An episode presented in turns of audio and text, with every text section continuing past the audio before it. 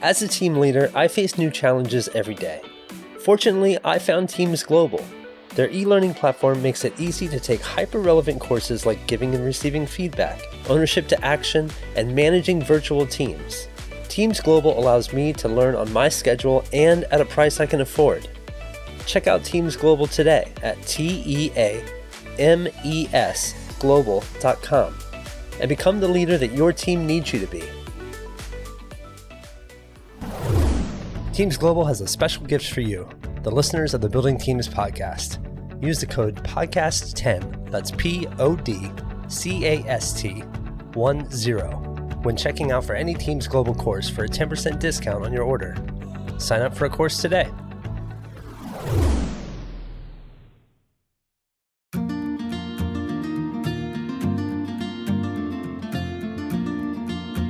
Welcome to Building Teams with Teams & Co, where we explore how leaders can empower their teams, achieve ambitious strategies, and deliver an exceptional customer experience. Views expressed by guests are their own and may not reflect the views of Teams & Co.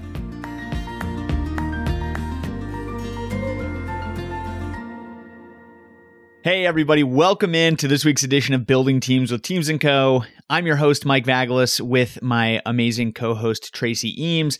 So excited to welcome in today the co-founder and CEO of Abler, John Samuel. Uh, John, man, it has been so fun getting to know you over the past few years and I can't tell you how excited I am to have you on this podcast. Welcome in. How are you doing on this on this wonderful Friday?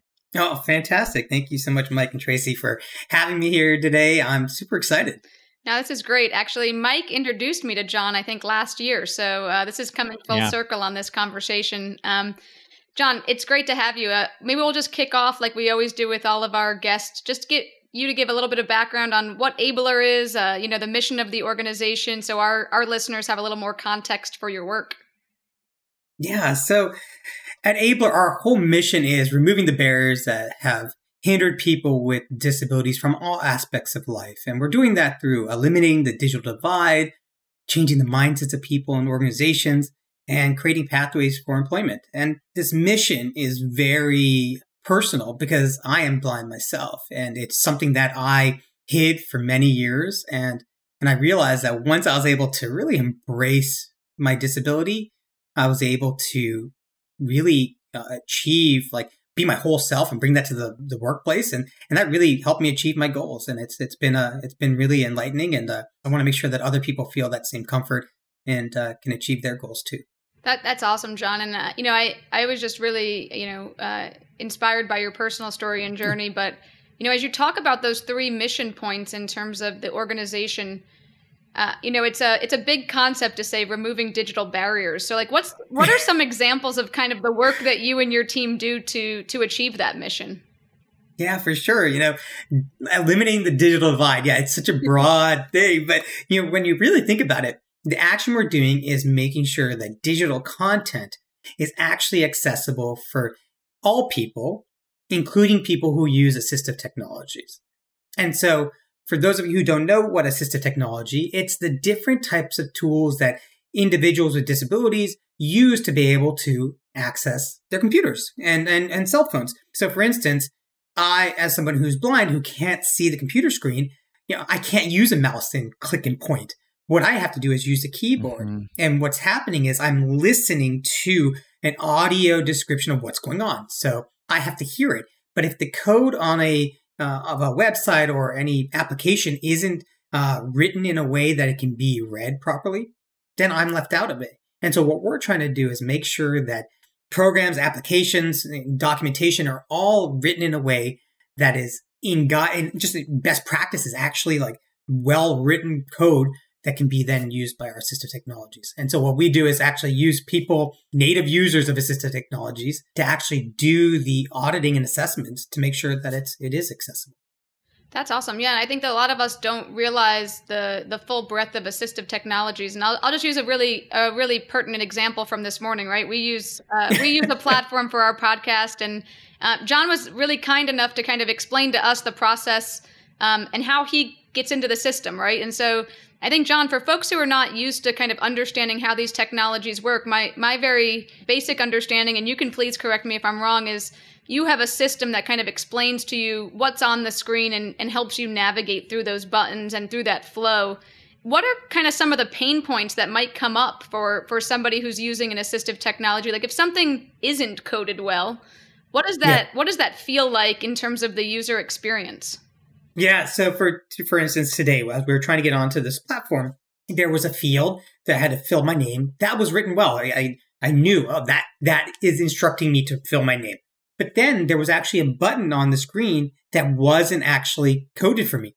So when I was going through the screen using my arrows on the and tab on the keyboard, nothing was reading to me saying enter studio, enter studio. And so hmm. I actually had to click on additional buttons to get to another screen where enter studio was actually coded. And so our appointment was like me like at 1030 and I got on at 1038 or, or later. And, and that kind of frustration of a user experience can be a turnoff. And so that's something that I think organizations need to understand is that there are a lot of people who use assistive technologies, but then also just the user experience. It's not just about making content accessible, but it's making it usable for all people. And uh, I think that's really where it comes down to. Yeah, and I think it's such a uh, an important topic, uh, especially becoming even more important. I would imagine as as we move so many things digitally and online, as we we navigate this continuing pandemic and online shopping and all of those pieces and parts. I, I imagine that you and your team, uh, you know, have a have a lot of work that you're being able to help organizations with, but. I guess that's what uh, you know. Our our our secret topic here, always, which we make not so topic, is the team right? Teams and Co. And so maybe you could talk a little bit about how you and your team kind of a you know what is your team you know uh, you know how is your team comprised? What kinds of projects do they work on? But also like how does your team kind of prioritize projects and how do you work together to to kind of live into your mission? Yeah. I mean our mission when i first joined so abler is a spin-off of an organization called lci lci is the largest employer of Americans who are blind. And they've primarily been an organization that's focused on uh, giving individuals who are blind uh, jobs in manufacturing. And the, the former president of LCI really wanted to create technology based jobs, create that upward mobility for individuals that, you know, you're not only limited to being working in a manufacturing facility, but you can actually get into these, these desirable jobs that people are all flocking to North Carolina for all these tech jobs there's an oppor- there's a space for individuals who are blind in that space. And so that's what we really the whole mission was how do we build a team of analysts who are blind and who can do this work. And so when we first built the team, uh, the first individual that I, I hired onto the team, her name was Vaughn. She had graduated from undergrad. She's totally blind, but for five years, she didn't get a job. And hmm. for five years, she was only doing unpaid internships. Mm. Here's somebody who's blind, who graduated college on time, something I didn't do, somebody who did that on time, completely blind, and can't get a job. But in my mind, that's a problem solver, right? That's the kind of person everybody wants on their team. And so we built a team around her. And our initial team was five individuals, all of us who were blind or low vision. And so when we started doing accessibility testing, we're like, oh, let's go do this testing. It took us a year to learn how to do the actual testing in accordance with the web content accessibility guidelines. But what we realized was that our team, we were doing a presentation one time in front of 60 people and we showed them how we do the accessibility, this tedious process. And, you know, we were so proud of ourselves. We did such a great job. And then somebody in the audience said, Oh, what's that big pink banner on top of the screen? But our team was completely blind and low vision. We didn't see any pink banner. We're like, oh gosh, mm. what's on? That was an accessibility issue that we just could not see. And so to us, we did all the accessibility check, but there was something that was visual that we weren't able to see. And so that's when we realized that we had to broaden and make our team more diverse by including people with sight, but we also made sure that we also included people with other disabilities and other experiences because not only we couldn't be a homogenous team of blind individuals, we needed to be more diverse. And that's what we're seeing in lots of teams, right? Teams have to be diverse because we needed those other perspectives. And now our team is made up of people with sight, people without sight. And as a group, they work, we work very closely together to go through digital content. And that way we make sure that we don't miss any experience that anybody would be feeling. And so that's one of the things about our team. And what makes us unique is that our team is made up of varying experiences and we work together on a, a really collaborative manner to be able to give a holistic approach and a user experience for testing of people's digital content. Yeah, that's awesome. We we often speak about kind of having diverse teams because you want to have different perspectives, right? Sometimes Yep. Sometimes the the the kind of at the very like uh, simplest level, it's you don't think of some things if you don't think of some things, right? If you haven't experienced something, it doesn't, you know, maybe, you know, occur to you or come top of mind. And so when we're talking to groups and their teams, like sharing your experiencing and sharing and having that diversity is super valuable because everybody can be learning at the same time as they're also sharing their expertise. So it's this constant kind of the team growing together. So, you know, as you're thinking about your team and you know, it's January, so we're all thinking about kind of how do we how do we prepare for the new year and how do we be our best in 2022 and um, you know, as you're thinking about developing your team and you know, really living into that diversity and helping people learn and helping people share their experience, how do you, how do you plan for that as a leader? How do you start to set up the the cadence of your team and the communication of your team that you that you can really get the most and the best experience for your team in, in the coming year? Yeah, I mean it's it's very interesting because we actually I'd say over the last six months, our team really started coming together and our communication started improving. And, you know, and we're carrying that momentum into this year. And so and one of the things that the biggest pieces was us actually jumping on these morning huddle calls and really, you know, talking about the work stuff, but also because we're all remote right now, just making sure that we are all just, we understand what's going on in each other's lives, that we can have that empathy. And so one thing I often talk about is empathy. Uh, I mean, proximity builds empathy. Mm-hmm. And since we can't have that physical proximity, right now we can have that, that proximity on those daily huddle calls. And before I used to be a stickler. I'm like, hey, 15 minutes, we got to get off, go get back, get to work. and now it's like, hey, I'm the first one to, we call mullet meetings. We get the business taken care of in the front, and then on the back end of the meeting, we can have that personal time. So we have those mullet meetings, and that's really changed the morale of the team. And I think as we look at this year, you know, those I'm okay with more mullet meetings because that means our team is getting along together, that we're building that um, that empathy for one another, even though we're not next to each other. And and that's what we're when we're really you know our most recent hires, we realize it doesn't matter what your background. You may be from the best universities, you may have the best experience, big company names, but if you don't fit in that culture, who wants to participate in a mullet meeting with us, then that's maybe not the right fit for us. And so that's really where we're now. You know, one of the things we've been joking about is we have been playing uh, every our monthly meeting as a game like two truths and a lie. And so we mm-hmm. were joking that in our interview process for new people on our team, we need to have them ask them, give us two truths and a lie and let us guess. And because that's the kind of people we want on our team. that's mm-hmm. that's awesome and a really a really fun game um, to to play. Um, I'm always intrigued when people have like three things and you're like, wow, I can't believe all three of those things. Like you know what I mean? Like you're like, I don't know how to guess. yeah, um, exactly. And but I think that it's that kind of that kind of attitude and gives you gives you also an insight to that person's creativity. Yeah. What are they thinking about that? Like, what is that? And uh, you know, and those are the type of individuals we want. People who um, are creative and people who uh, who uh, are willing to have a good time because you know, we spend so much time together. Uh, even though we're far, we're remote, eh, we still spend so much time together that you want to spend time with people you enjoy. No, that's that is so true, and uh, you know, I, I, I hate to do this for all of our live listeners, but uh, as everybody I'm sure knows, uh, 2022 is a super busy year, and it's always busy to start the year. So Mike and I are kind of living uh, an, an agile approach today a little bit as we navigate crazy schedules. And, and John, believe me, there's nothing I'd love more than to kind of stay on the line and keep chit chatting with you. But I'm going to turn it over to my, my exceptional co-host and, and partner, Mike, and, and he's going to he's going to finish the conversation with you. But I, I just really appreciate all of your time today. And uh, again, I, my apologies, but we're Mike and I are we've made a commitment to try to be super real with leaders, and I I think that all leaders can understand that we all have busy schedules, right? And so as we try to, you know, raise up important conversations, um, we, we definitely wanted to, you know, obviously chat with you today, John. And, um, but but I also I'm I'm very sad to say that I, I do have to go to a different commitment. but thank you, Tracy. I appreciate your time, and again, I get a new diverse conversation. So no, I get totally. it'll be fun. I, I, appreciate it. So I'll leave you all to a great conversation, and, and John, look forward to catching up soon. Thanks, Tracy. Cool. All right, we'll see you in a bit, Tracy. Um, well, for all of our listeners, you'll know that I uh, struggle holding my tongue. So that was really hard. I was really trying to give Tracy time to have a, a, great conversation with John.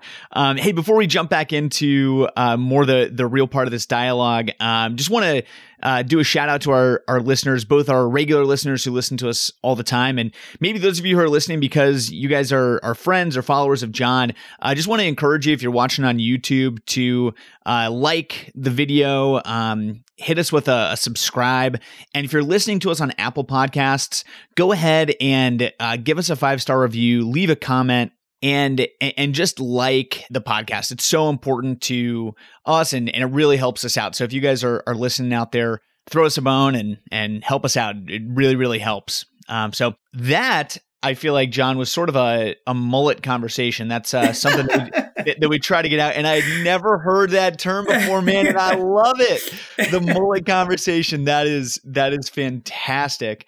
Um, yeah, John, it, it's so cool having you on this podcast. Uh, it's something that Tracy and I and and Claire behind the scenes have been building out for for quite some time. But you and I have known each other for a while, yeah. and I think the first time we met, you know, it was early in my days uh, trying to figure out keepsake tales, and you were generous enough to take some time and share your story with me. And I want to back up and and hear a little bit more about your story. And and what stuck out to me so much was when we first met. I was at a time when you know things were not easy at Keepsake Tales, we were really we were resource constrained. We were trying to figure out how to grow the business with very limited resources and just persevere and and be tenacious and and understand what are the giftings that we have in our team and how can we use those to, to move forward and our conversation I, I don't know if you knew it at the time but i was so inspired just personally by a lot of the character traits that you demonstrated and it was such a inspiring, motivating conversation saying, oh my gosh, like we, we have to push forward. We can do so much more than, you know, the, the outside world looking in thinks that we can.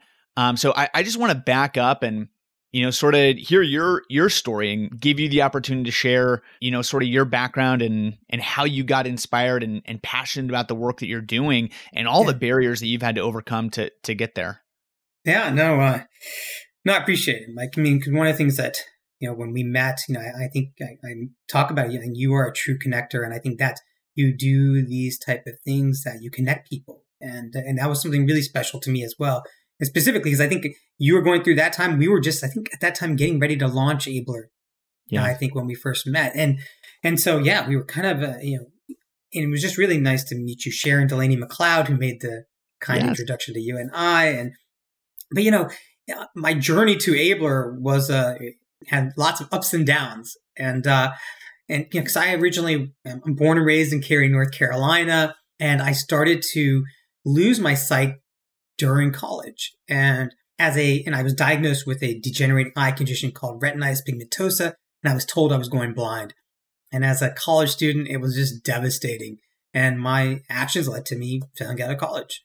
And I was up at school in Virginia. I came back home to North Carolina, but I was ashamed and embarrassed to tell people that that I'm going blind and I don't, you know, I, I was scared to my friends and, and I was also embarrassed to tell people I failed out of college. And so I found a loophole at NC State, started taking classes there and eventually graduated. And I knew I had to get out of North Carolina because I was still driving, but it just wasn't safe for anyone on the road, me or, you know, others on the road. And so I decided to move out to Bangalore, India. Spent a couple years there, but struggled, you know, culturally as an American Indian person going to India. The work culture was just a lot different than what I was used to. And I decided to come back home to the US, moved to New York. And throughout this time, I'm still keeping my vision loss kind of close to my chest. And I was, you know, I found these different tools that were helping me to do my work. And, but when I started looking at my friends around me, I was working for the city of New York. They were moving up in their law firms or, you know, going to grad school. And I just didn't see that same type of uh, career trajectory for myself. And um, I had the opportunity to reconnect with a, uh, somebody I worked with in India. His name is Steve Clemens, and he wanted to build a cell phone tower company in Cameroon. And I jumped at the opportunity, and uh, I convinced him to, to send me out there. And he knew I had some type of eye condition, but he took a chance and uh, I took a $20,000 investment and we had immediate success. And our team built a team around me on the ground in Cameroon. And within 14 months, we had generated $12 million in revenue, 2.4 million in profit and spread it across the continent. And, uh, you know, at that point, I felt like, hey, I can go to grad school just like my friends in New York. And so I came back home to the US, did that. And, uh, um, and so when I was going to grad school, you know, afterwards, I was looking for jobs and I struggled.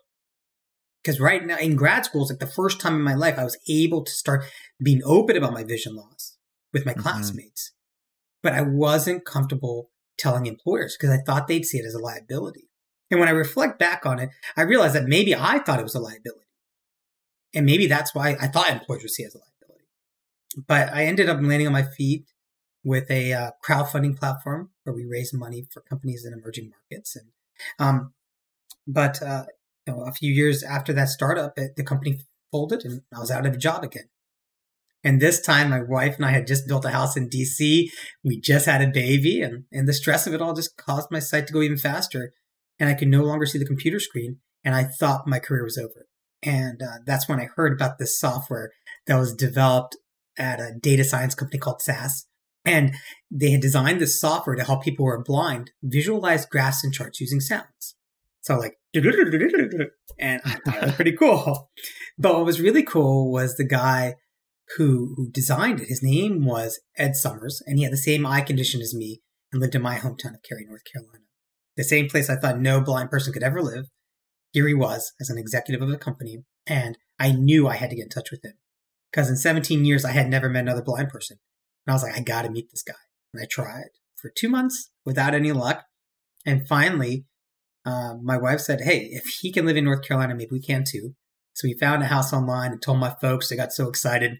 And my dad immediately jumped in the car to go look at this house. And as he's driving, he's talking to us on the phone and he's, uh, you know, talking to us. And all of a sudden, he starts yelling at something. I'm like, What are you doing, dad? he's like, Oh, there's a blind guy on the road. Maybe it's a guy you're trying to get in touch with.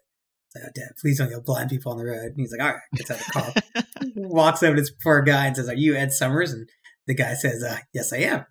And my dad just puts a phone in this poor guy's ear and says, my son's trying to reach you.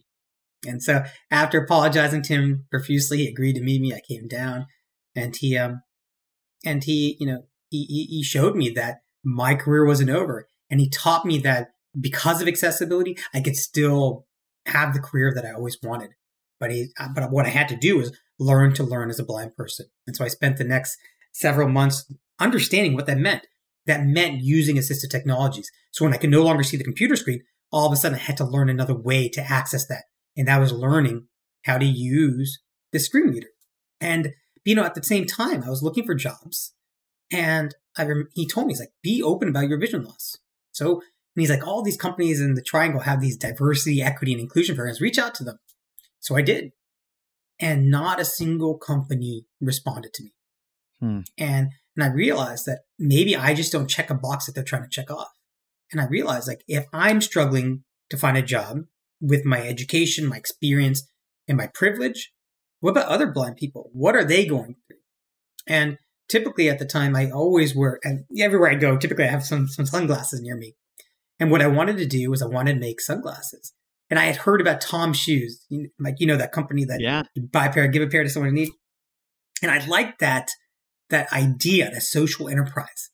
And what I wanted to do is I wanted to make sunglasses, but instead of giving a pair of sunglasses to someone in need, I wanted to have them made by somebody who was blind. Because if I could give someone a job, I can give them hope, I can give them a life, I can give them this generational impact. And so that's when Ed introduced me to the president of LCI and who knew that the largest employer of people who are blind uh, was located just seven miles from where I grew up. And uh, I ended up joining the company to start this new technology business, which eventually became Abler.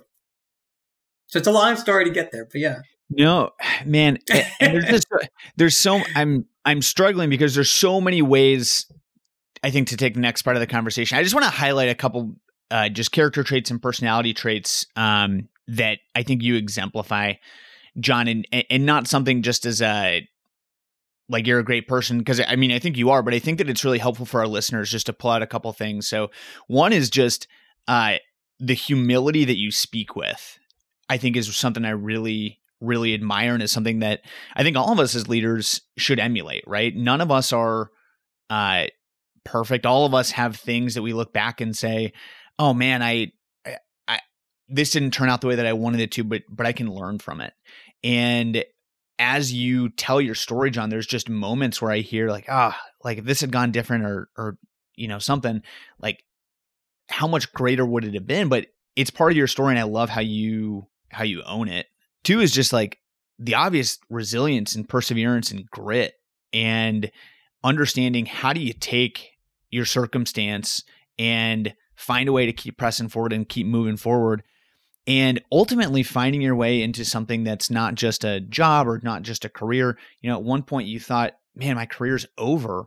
Now you don't just have a career but you you have something that truly is a calling and something that is you are uniquely gifted and all of those experiences leading up to it put you in a position to truly be a leader who understands the pain point so viscerally and you've assembled this incredible team working to solve a very very real very very important problem.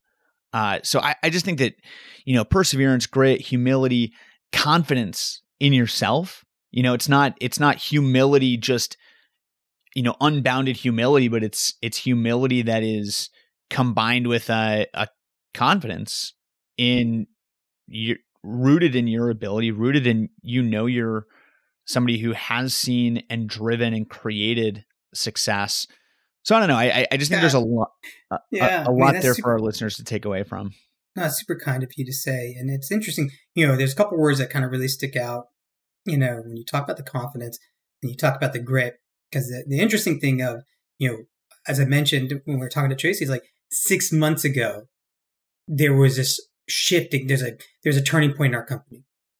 Six months ago, like it was like July, like June, that time frame. I didn't know if our company was going to be around. There was a lot of just kind of um, negative energy, and we had this meeting, this is internal meeting, and we got like, with my my leadership team, and we were like, I, I broke down. I started crying. I was like, I don't even know if we're going to be here. Like, I think this is just mm-hmm. we're we're going to end here. And at that after that meeting, I had to make some very difficult decisions because our business just wasn't where it should be at that point. You know, we had it only been nine months, but our you know investors were starting to get weary because where's the money? Mm-hmm. And so we had to let go of a couple people. And once we did, it was interesting. Our team, we kind of came up like we were at this meeting and we said we have to just come up with core values because we don't like we had a two day meeting nothing was getting accomplished we're like let's just at least get core values and we said we we actually the acronym is grit you know it's growth mindset uh, resi- I mean uh, relationships initiative and and trust and once we had that that that grit for our team our team really rallied around it and it's been mm-hmm. amazing mm-hmm. and every week in our team meetings we we talk about our, our professional gratitude who on the team are we thankful for? What aspect, what what trait of our core values do they, you know, exemplify? And so that's what we've been doing. And so that grit is that that's why something is really just kind of in our team. It's now in our DNA of our team, which is amazing. The confidence piece, like it was interesting when I joined LCI and I was tasked with creating this new business. The word confidence, you know, what happened was to me was like when I said I, I thought my career was over, I lost my confidence. I lost what had made me who I was. But when I joined LCI, I gained that confidence back. And what I started to do is like, I had never had um, been around, exposed to other people who are blind. I only knew my own story. But when I started to meet a lot of other people, and when I interviewed people, they didn't have that confidence either. They had just hmm. been beaten down so much. And I yeah. realized that's what we have to build up. And so, you know, through my story, I'm actually in the process, we'll be uh, releasing my book this year, and it's called don't Ask a Blind Guy for Directions, a 30,000 mile journey for love, confidence, and a sense of belonging. That word confidence was something that I needed to find, and, and I found it once I came to LCI. And that's what I'm hoping to give to others. Yeah, I think that's really powerful, John. And I think that there's, I, I love the term confident humility, and it's one that our listeners know that I, I speak about a lot. And, and I think that there are you know, if you have confidence that's not rooted in a deep sense of abiding humility and understanding what yes. are my what are my personal limits and where do I need to round myself out with other people who have strengths that I don't? Yeah. Uh, but but those two things together are so powerful and i think that your story and just who you are as a person exemplifies that. No, that's very kind of you i'm also really excited to read your book. That'll be really cool. Um i, I also I, so i want to go back to sort of culturally you know who who abler is and and what y'all are are working to build and getting to that point where you said okay we need to anchor ourselves onto a number of of core values. What did that process look like? How how did you go through and and sort of understand like who are we and and break it down into grit? Yeah, so we actually we use the EOS system. I don't know if you know the entrepreneurial operating system. I, I have the book right next to uh traction right ne- right next to me. Yes, I, I look at this multiple times a day. yeah, so LCI actually used the EOS model. And so what we were trying to do, the, I think one of the biggest issues was we were trying to, LCI is this, you know, 86 year old manufacturing company, right? And here we are is this upstart startup within that organization. And what we tried to do was take their core values and take their, you know, mission statement and we try to put it into ours. But that wasn't the case right? We needed different core values. We needed different, our mission was different. Everything was different, but we tried to like, you know, plug and play. We thought it'd be fine, just use that. And so once we had that meeting, as I talked about, a two day offsite, and because of COVID, we had it on site in our, in the, in LCI's like big conference room. And literally, I mean, our team was just falling apart. And, and as we looked at it, we realized, you know, we what we started thinking about the traits of individuals on our team. And I think we didn't do that intentionally. It just happened. But that's why now on a weekly basis, when we say, you know, which core value are we uh, exemplifying, it's those individuals who are still on the team who exemplify that. And unfortunately, I, I personally like the individuals we had to let go, but it just, they did not have those core values. Right. And so once we were able to do that, it is having hard decisions. It is you're letting go of people you genuinely personally enjoy being around, but maybe yeah. they're just not part of the right team. And that yeah. was something that we had to really get to. And um, now when I look at our team, they're hungry. Everyone is just so excited. They're happy to be there. And that joy, that mullet meetings, that's what's there. And it, and it, and when you're happy to come to work every day, there's nothing better. Yeah. Jen, what advice would you give to leaders who are in organizations where they're not necessarily sure where, where to go? You know, I think you uh, you were kind enough to share a very real and raw example of your organization saying we started this thing for all the right reasons. There's so much goodness that comes out of it, a lot of excitement, and then you hit a point where you're like, man, are we even going to be here? What advice would you give to other leaders who are in that same position? Yeah, you know, because we were mission driven. We know at the end of the day, our whole mission is how do we remove the barriers for people with disabilities? And I think that was our North Star was that we were just, and again, sometimes you may get clouded. You're like, oh, we, you're so, you put the blinders on, you're like, that's all we're trying to do. But at the same time, that's when we said we actually had to take off the blinders and say, yes, that's our North Star, but there is other things that we have to deal with. And once we were able to deal with those other things, it then allowed us to see more clearly, right? And and I didn't realize that sometimes what individuals had to go through. It's like, yes, stay focused to your mission, but make sure that the path is clear. And so if you need to remove other barriers that are standing in your way or other obstacles that you can foresee for you to get there, break it down, right? Break down those tasks. What may be the issue for you to, you may have the best mission or best intent, but think about breaking it down to smaller bite-sized pieces take care of this step because it's that's what you need to be thinking about.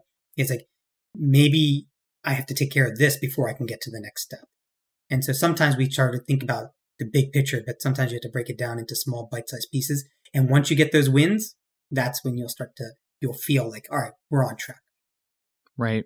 Right. And I think sometimes it takes that. I mean, it's just a unfortunate reality of the world that we live in, right? Is you get stronger through adversity. And yes. I, I mean, it's so cliche, but I, I've been there too. You know, that I look back at the moments in my professional journey where I have just been utterly just broken and like I don't know how we can move forward past this. Yeah. And it takes it's at moments like that where you sort of re-anchor on what's our core, what are we working to accomplish, what's our driving motivation. Look at, you know, inevitably something didn't go the way that you expected it to. So why didn't it work? What's wrong and how do we fix it? And I think in your case, John, identifying the the core values that are so important and aligning the organization around those values. That's something Tracy and I do with leaders yeah. all the time is, is is help drive clarity around what is an organizational north star, what should those values be, and and I'm amazed every time we have a conversation with a leader, you know, th- there's generally a a belief that there is clarity around organizational north star, that there is clarity and everybody has internalized those values, and what we find is sometimes that's true, but more often it's not. And there's work that needs to be done to understand the perspectives of different individuals in the organization and and use those insights to help sort of reevaluate and say, hey, is our North Star correct? Is it well thought out?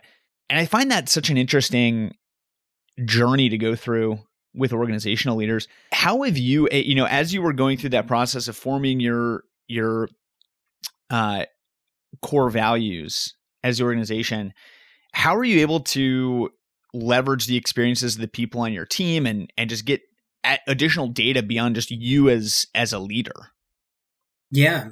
I think in the very beginning, going back to that six, seven months ago, one thing that we used to constantly hear from the team was, it's clear in your mind, John, but it's not clear for us. Sure. Right. And so too much of the time, I was spending my time as a leader kind of thinking it's my job to create this roadmap. And like, this is the goal. We're, we're going to get there. But it was really now it's very much more of a collaborative team effort, effort towards this. And so now it's no longer what's clear in my head. It's clear what the team is doing. And so we shifted it from me driving to the team driving. And that, that may work right now with us being a, you know, we're 10 people team. But right now, that's what we needed to get past that that obstacle. And now my partner and I were now starting to think about what's next. What's the next steps? Mm-hmm. What's the next thing we have to work on? But you know what we needed at that moment was to bring the team, get them involved in every aspect of of our, our direction, because that was how we needed to buy-in from everyone.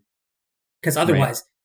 It was just one person telling people versus now all people sharing in that that vision. Yeah, Cool. Well, John, I know that we're wrapping up, or, we're getting close to time here, and, and I don't want to leave without asking. Um, I, have got a couple more questions. First yeah. is uh, going back from a team building perspective, and you know, I think we all sort of hear the diversity and inclusion mm-hmm. talked about a lot, and everybody sort of says, "Oh, yeah, I." I agree with diversity and inclusion, but it's hard to implement.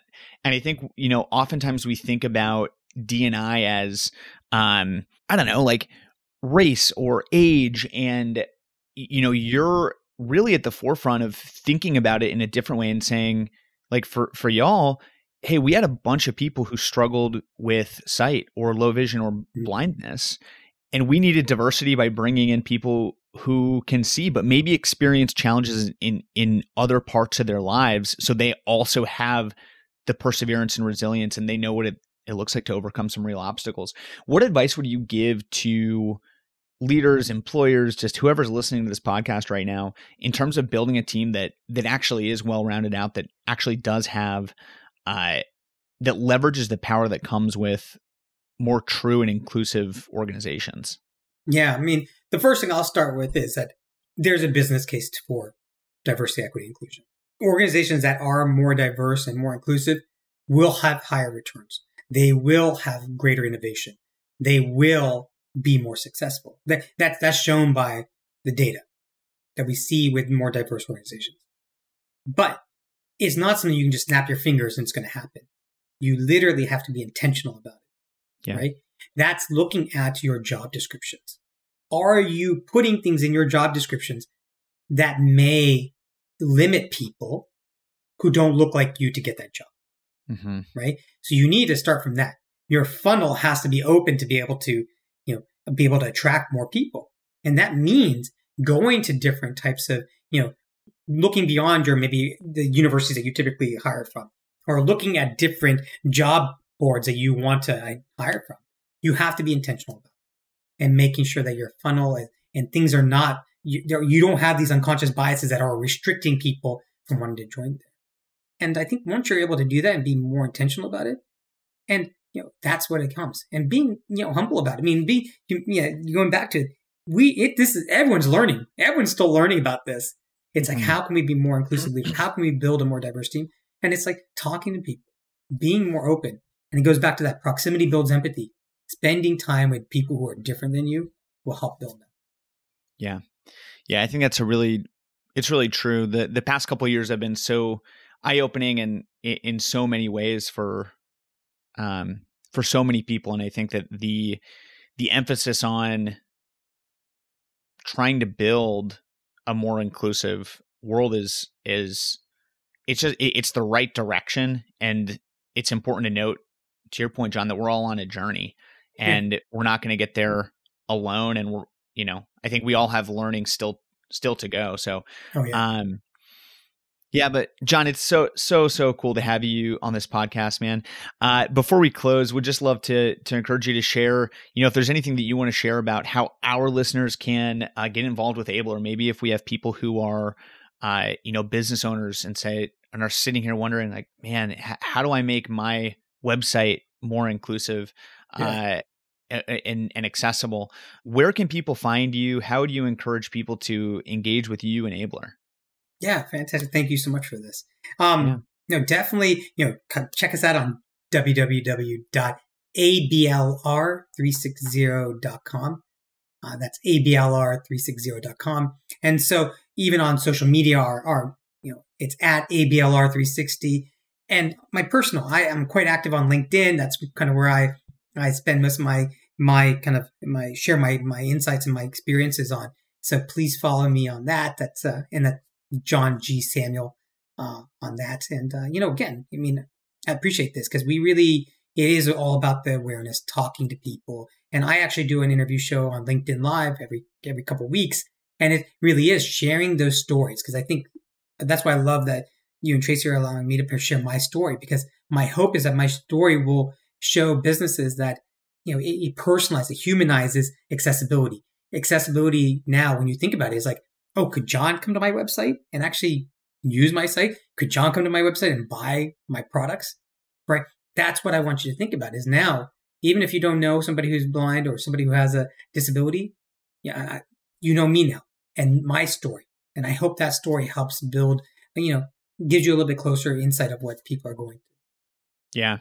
Yeah. Well, John, it is such a pleasure having you on again. Uh, I cannot wait to keep in touch with you uh, in 2022 and for many, yes. many years beyond that. Um, we will include for our listeners uh, all those links that John talked about in the show notes. So be sure to uh, check out the show notes wherever you're listening. Again, uh, like the podcast, subscribe, uh, hit us with a comment, five star review, all those good things, and be sure to check out John. I, I've had the privilege of uh, you know being friends with John and or connections with John on LinkedIn for quite some time, and love all the content that, that you put out. It really is so. Uh, not only inspiring but also just tactical and you know helpful and you know I, have found little nuggets here and there that that I've been able to apply into my daily world. So um, really really appreciate everything, John. And uh, yeah, we'll we'll keep in touch with you and hope to bring you back on this podcast at some point here soon and do another check in on what's happening with Ablr. For sure, this is awesome. Thank you so much, and thank Tracy again. Yeah, we'll do. Mm-hmm. All right, y'all. You've been listening to Building Teams with Teams & Co. To learn more about the latest thinking on how to empower your team to deliver exceptional results or to book a consultation, please visit us at teamsandco.com or follow us at LinkedIn, Twitter, and Facebook. Mention of particular products or services and participation of a guest does not imply an endorsement by Teams & Co. The information provided is for educational and entertainment purposes and should not be taken as professional advice.